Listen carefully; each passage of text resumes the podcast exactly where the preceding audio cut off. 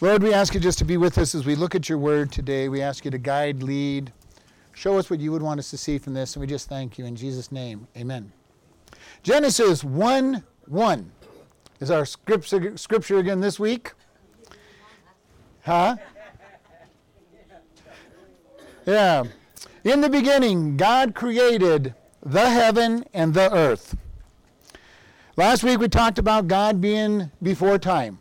He's always existed, He has no beginning. And so we're going to look at this one a little differently this time. We're going to start out with this very first Bible of the Bible? First verse of the Bible. All right, this is going to be a fun day to preach, I guess. Starts out with In the beginning, God created. Note that it doesn't try to prove God, doesn't try to explain God. God starts out with a statement that He is. In the beginning, God. So we want to just start with that thought process. Many times in our decision with walking with God, we need to start with the idea that God is. All right? Now, there are all kinds of proofs that there is a God. There's all kinds of proofs that, there, that God is all powerful. There's all the kinds of proofs that He's you know, love and He's omnipotent and all of these, and the Bible does cover all those things. But when we first come to Him, we come with a very simple faith. There is a God. He paid the debt that I owe Him for me, and I can go to heaven with Him. So we start out with just a very simple statement. In the beginning, God. And we want to keep this as simple as possible because nowhere does it try to prove God. You know, even in the Bible, it doesn't really try to prove it. It just tells us about God and then we look at the facts around us and we can say, yes, there is a God. And we went into a few of those, you know, last last week when we talked about him being the prime mover. God has always existed. You all, and by science we know that there has to be something that has always existed because things don't just pop into existence out of nothing. All right, science knows that. So by the people will go, you can't prove that there's a God. You know what? I'm, you're right. I can't prove there's a God, but I can prove that, that matter doesn't and energy doesn't matter doesn't fit science. You know, to be eternal. You know, I can go through science and prove that their alternatives are definitely not true, and take a lot more faith than it takes to believe in God. Because it is very important. We have to have faith in something. It's an automatic. God created us to have faith. The atheist believes that there's no God, and he puts all of his faith in the idea that there is no God and that, it, that every violation of science produced everything. That takes a lot of faith. I'm sorry. That just takes a lot more faith to me than have a God who started everything that's always been existent, who set the rules in place and started everything. is a lot easier to believe than to believe that at some point in time science rules didn't apply to, to, to this physical world and everything just popped into existence. So we have it in the beginning God created. And this word for create means to initiate out of nothing. All right? God made this world from nothing. And it's a pretty amazing, amazing idea. The God who's outside of nature created all of nature. And note that in our verse it says, God, in the beginning, God created the heaven and the earth. And that article is actually in there. Usually the articles are not in the Greek and the Hebrew. But in this case, it definitely says the heaven. Why does it say the heaven? Because it doesn't include the heaven that God dwells in. Now, He created that one as well, but not in our creation. So He created that somewhere out in the past too, but because Paul said he went to the third heaven, if you recall. He says, When I know a man who died, he went to the third heaven. And in that idea, we have our atmosphere, which is the first heaven, we have the universe, which is the second heaven, and God's domain, which is the third heaven. God did not create in Genesis 1 1 his domain.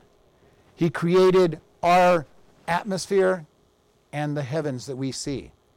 So we want to keep this in mind as we're going on. God created these things out of nothing. All right? He didn't start with a bunch of stuff and form it into, into something else. We do that. We start with something and we form it into stuff. You know, our whole building is that. Our lights, our all of our electronics, everything that we deal with is stuff that we took that God created and we reformed it.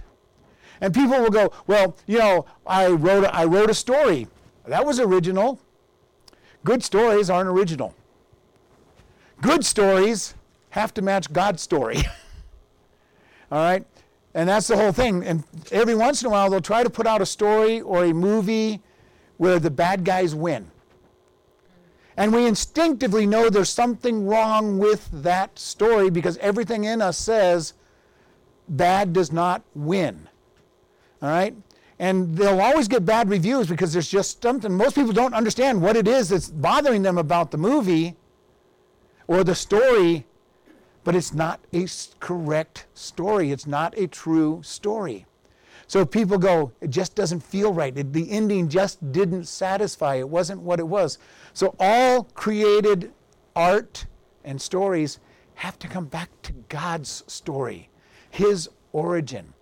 Can you imagine trying to print, uh, paint a completely original painting? And I mean completely original. You have nothing to look at to create your, create your painting? What would you paint? you know, uh, landscape, sorry, God created the landscape. You're just copying the landscape. Some buildings, well, man created those buildings. What would you create if you were to create a completely 100% original? You might have the new art where you throw a can of paint against the wall and say that, that I created art. Sorry, that to me that's not art. Okay, and again, it doesn't match the real story. It doesn't match the Creator who gave us the standards that we are to live by and to follow. And so we're looking at this, and I just want to look at this. I'm going to give one more application to this as well. God is in the beginning of all things. For our application, is He in the beginning of all that we do in our life? Do you want to live a victorious life? And most people will say yes. Two things are necessary to live a victorious life one thing is that you have to have problems. You know, and that kind of sounds strange, but you can't have a victory unless you have a problem or a test to be tested, tested out. Every team of every sporting event starts out undefeated in the beginning of their season. They also have all started out untested at the beginning of their season. All right? If you want to have a victorious life, you must go through the temptations victoriously. How do we go through those, those temptations and trials victoriously? We put God in the beginning. When He says to do something, we follow Him, we agree with Him. Some of the examples that I thought about as I was going through this was Noah. Noah was called God, by God to build a big boat. You know, the first question is, God, what's a boat? Second question, God says, well, it's going to rain. God, what's, what's rain? Because they had never had rain at that time. You know, so he's got two big questions. God has told me to build something that's never been seen for an event that's never happened. How many of us would have told God, you know, sorry, God, uh, I, I, must have been smoking too much, you know, been around people smoking too much. I must be hallucinating, so I can't, I'm not going to go do this. That wasn't Noah's attitude. He goes, okay, God, don't understand what you're talking about, but I'm going to build this great big boat that you're talking about because you say it's needed to save the world.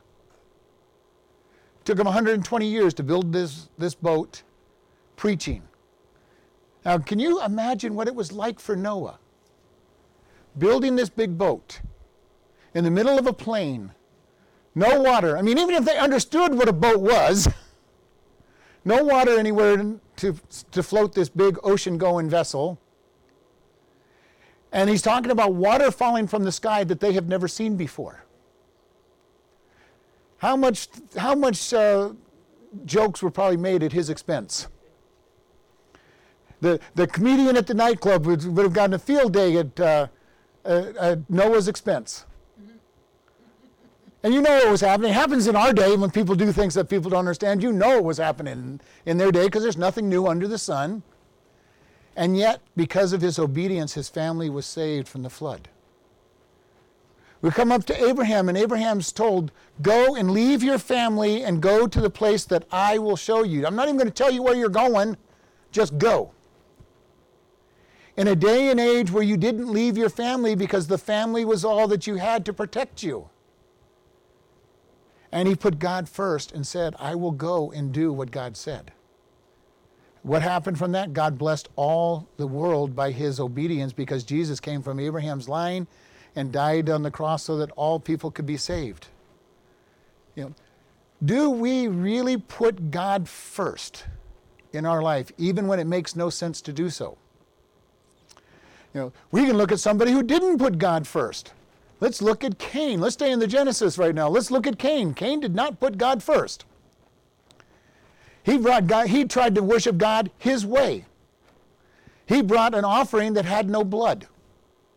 He brought his fruits and vegetables to God and said, God, here's my sin offering. And God says, I don't accept it.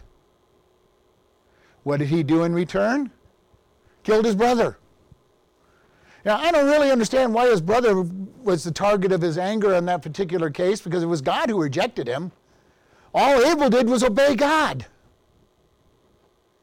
And he went out and killed his brother because God rejected him and accepted his brother, so he took it out on his brother. How many times does the world, and even ourselves sometimes, take things out on other people that aren't even the target of what's going on?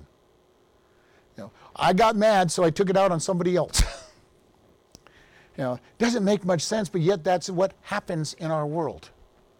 People get angry, they lose their temper, and they go after somebody who's usually an innocent, innocent bystander in the event. This is something that happens. You look at somebody like Jonah. Jonah's a prophet of God. Apparently, a good prophet of God. God talks to him. He says, Go talk to Nineveh. And he says, No, thank you. I'm running the other direction. God was not first in his life when it came to Nineveh. And he ran the other direction. Now, God brought him back. One of the first submarine uh, people. You know, not a very comfortable environment in the belly of a fish, but God brought him back. And he finally obeyed God and preached the message. But even after he obeyed and preached the message, he still sat up on the mountainside waiting for the city to be destroyed and was angry that God forgave them. I feel sorry for Jonah. He gets known. I mean, I don't know what the rest of his life involved, but that one little picture of his life is, you know, lots of disobedience. Lots of disobedience, and yet God used him. You know, so a question for us as we look at this is, are we putting God first in all of our decisions? And that means every decision we have. And how do we get to put him first? We get to know his voice, we get to know his words. Do we put him first in our relationships? In our what in our work? In the way we act? Everything about God should be first in our life, and we should be weighing everything through this grid of is this what God desires? And if we started doing that in our life, what would our language be like? What would our tone of tone and attitude toward other people be like? What would our attitude be toward the lost? This is so important. In the beginning, God. You know, God wants to have the have the first of our finances. He wants to have the first of our relationships. He wants to have the first of everything we do. And he wants to be first. In the beginning, God. And this will lead to victorious walk with God. Because if He's in the beginning of everything, then I also recognize that nothing comes my way unless He brought it my way. He will help me walk through all these problems. And I can we can keep going through the Bible and look at these people who put in the beginning God. Daniel, taken away as a, as a slave to Babylon and decided to keep God first. And he was very kind about it. He goes, I, I really appreciate all this king's wonderful food. I can't eat any of it because it's all pork and, and seafood that I can't eat and shellfish. He goes, How about if you just let me eat seeds, por- porridge? And, I, and God will bless it. He was very kind, but he says, I've got to put God first. They said you can't give prayers to anybody else but the king for 30 days, and he went and prayed to God three times a day still. And you know that story. He ended up going into the lion's den. Had a wonderful sleep with the den of lions. Hungry, hungry lions. and what was his answer when Nebuchadnezzar came, uh, when Darius came? God closed their mouths. Rescued him, and then to prove that the, the lions were really, really hungry, they threw the 70 men in that had tricked him and their families, and they didn't even hit the floor before they were torn up by those very hungry lions. You know, God first. Now, does that mean God will always deliver us out of every problem with no problem at all? Absolutely not. We have millions of people who are martyrs for Christ because they put God first. Now, the good news when you're a martyr for Christ is that you stand one moment uh, facing death, and the next moment you're before God. And I don't even think you feel the, feel the actual suffering. I think God takes you away before that because you're standing putting Him first. Shadrach, Meshach, and Abednego would not bow down to the idol, even to make it look like they were in obedience. They would not bow down, and they put God first. And I love their I've always loved their answer when Nebuchadnezzar said, "Who can deliver you from my hand?" They said, "Our God can deliver you, but if whether he does or does not, we will not bow." That needs to be our attitude in all aspects of life. God, you are first. I am not going to bow to the world's way of doing things, whatever that may be. Well, God, I can. I know that I can go out and party, you know, party with my friends, and, and you'll forgive me. God, I know that it. I know you tell us not to be unequally yoked, but you know, I'm just so strong. I can be able to save this person. I, I know I can do it. God, I know that I'm supposed to be honoring you in all that I do, but you know, God, the rest of the world doesn't, so I'm just going to live the way the world lives. We make all kinds of good excuses. You know, God, you know, uh, big one out there right now in today's world. God, you know, we just have to live together and see if we can live together before we get married, even though you have, are against fornication. You know, we want to be very careful. Just because the world says something is okay does not mean that God says it's okay. We put God first. And when we put God first, we get to watch Him work in our life. Just as he did in the beginning of all creation and put everything in place, which we'll start talking about creation you know, next week, but in the beginning, God. In the beginning of our lives, my life, your life, we need to be able to put say, God, in the beginning. In the beginning of my finances, in the beginning of my day, in the beginning of my relationship with my family, in the beginning of my relationships at work in the beginning of every bit of my life, God, you are first. And then He will walk us through in victory for the rest of our, of our days. But again, remember, victory does not mean a problem free life. All right? Because if you have a problem free life, you have no victory, you just have existence. And God did not create us to just have existence, He wants us to live victoriously. He wants us to be victorious, but his victory will that victory will only be in him. If we want to solve things our way, and I've been there, done it many times, trying to do things my way, God will not let flesh stand before him. You try to do things your way, and we all know it, we fail. and sometimes we fail miserably doing it our way. This is why we need to be in His Word. We need to study His Word. We need to be reading His Word. We need to be taught His Word. And I keep sharing with you guys, I get taught all the time. I'm always listening to other speakers trying to learn things outside of my, my understanding because we can all get lost. If you want to try to teach yourself, has any of you ever tried to teach yourself anything, not just the Bible? You know, you've taught yourself how to sew and your stuff comes out okay. And people go, well, you know, if you just did this, it'd be faster or even better, last longer. You know, you're, you're learning to knit. or crochet. Well, if you just did this, you can put this pattern in there. You're playing sports, and all, inevitably, there's guys that think that they're really good at sports, and a coach gets, gets hold of them and says, if you just change this, you're not just going to be good, you will be great. And you know, the, the humble one will say, okay, I'm going to listen to the coach. God is out there saying, I've got a plan for you. Maybe you're existing. Maybe you're not even in the bottom of the pit because doing things your way, but you're not living in victory. And God says, I have a plan for you to live victoriously. And God says, honor him. Give him the honor. Proverbs 3, 5, and 6 Trust in the Lord with all your heart and lean not into your own understanding. In all your ways acknowledge him, and he shall direct your paths. When we trust in our own, our own uh, ideas, our own understanding, at least been my experience, I don't think I've ever had a victory leaning on myself. It may have been a temporary victory, it may have looked like a victory, but they all fall apart. When we build on sand, which is our own understanding, it will fall eventually. That sandcastle may look really, really good. Even if I built it far enough from the ocean that the ocean doesn't destroy it, the wind will eventually destroy it. It had no foundation, it had no strength, and it falls apart.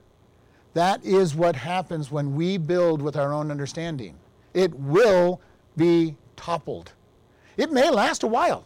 I may be able to go a long time thinking I'm okay. And I met some people that have done that. They're going along thinking they're okay, living in their own understanding. They go to church every Sunday morning maybe even Sunday night, Wednesday night. They go to church all the time. They're even reading their Bible, but they're putting their own understanding first. And when trials come, they eventually crumble. Because God will make our t- test enough to tear down our bad foundation. Our foundation has to be on God, putting Him first. And this is why back in the 80s there was the WWJD, What Would Jesus Do? Now I understand those are really good good things to think. What would Jesus do? The better part is get his words so much into your brain and mind that you don't even have to think what would Jesus do. You just start doing what he says he you know what he has told you to do and you're not thinking it and then you can look back and say what would Jesus oh he would have done just what he led me to do because I was thinking his way not my way. And this is very important. You know, when you get your check, if you believe in tithing, then the first part of your check goes to God no matter what. Just right off the top. It's the way it's been for us for years. The tithe has always been off the top. Now the offering's a little story, little trickier story sometimes for, for me. But you know, I still try even there because God and I have worked out how much we're supposed to give him, and I give him what he and I have agreed to. And every once in a while he tells me to up it. so, you know, and those times are the hard ones because I'm giving him, I'm giving him what I have to. That's not even a question. Give him what we have to. What do we do with our relationships? And believe me, I have heard this so many times from people, especially young people. Well, I just have to have a boyfriend or a girlfriend, you know, I just have to have it. Why? Show me the scripture that tells you you have to have that. You know, and you know, because we're so lonely, many times people get married thinking that uh, spouse is going to be the one that fulfills them. If your fulfillment is not in Jesus Christ to begin with and God and to begin with, it will not be fulfilled by a person. Matter of fact, it would only be made worse when you're trying to live with a person. Because all of us do things that drive somebody crazy. And when we're living with them, it's even worse. You know, it's bad enough when you when you're around somebody just a couple hours a day and they're driving you crazy, but when you live with them, you know, and you're following God's ways and they're driving you crazy, it's hard. We need to be putting God first. Our satisfaction must come in God. Then He will help us to love others that are driving us crazy. He will help us love others that are not behaving the way we think they should behave because they stand and fall before God as well. And you know, I've said this so many times when you're upset at somebody because they're not doing something you like, they're probably thinking the same thing about you. There's something that you're doing that they don't like. You know, so we need to just love one another. Let God make the changes of people. And I've said this many times. When I first got married, I used to pray a lot for God to change Lynn, and He always changed me. So now I'm getting to the point where I said, okay, God, just change me. I'll, I'll let you change her if you want, but just change me. And it's important for us to get to that point where God, I need you to work on me. I don't need you to work on my spouse, my kids, my church, my work. Work on me. Make me more like you. Help me place you first in all my decisions. Help me place you first in all that I do. And when we have that as our attitude, I'm sure God will change everybody else as well. But you know, when I have His attitude, I don't need Him to change anybody because I now get His love for other people. And I'm able to look at them saying, God, yeah, they've got lots of flaws, but so do I, and you still love me, so I want to I want to be able to show them love. Now, does that mean you're going to want to hang out with those people all the time? Probably not, but we still get to the place where we can love them, be kind to them, and know that God's got their life in His hands as much as He has my life in His hands. And very important for us to look God, what do you want to do? How are you going to work with me? And we just want to keep this in mind. God must be first. In all that goes on in our life, He needs to be first. And I want to encourage us in this church to let's make that our prayer. God, I want you to be in the beginning of all that I do. Because I want to be victorious and I want to see everybody in this church be victorious. Victorious means you're going to go through a lot of trials and sufferings and pain. But put God first and watch what He does to get you through it. Because when you go through those trials and pain and God's first, you come out stronger. And you get ready for the next trial and, and struggle and pain that's coming along when He says, Am I going to be first in this area? And God wants to be first in every area of our lives. So we want to just uh, take a look at that and be challenged by that. If we don't know Jesus, then we first need to get to know Him. All right? We all have sinned. We all deserve punishment, and Jesus Christ wants to come into our life and save us from that first. And that's the first victory, victorious act we're going to make, is accepting Him as our Lord and Savior. Then we make Him first in all that we do. Lord, we just thank you for this day. Lord, if there's anybody listening online that doesn't know you, we ask that you get hold of their life right to now, today, that they will admit that they're a sinner, they deserve hell, and ask you to, to forgive them and to guide them and then they will learn to put you first. For Lord, all those listening right now that know you as your as, Savior, Lord, we ask that you will really work on our heart. In the beginning, God will be the forefront of our minds at all that we do. And we just thank you, Lord, and praise you in Jesus' name. Amen.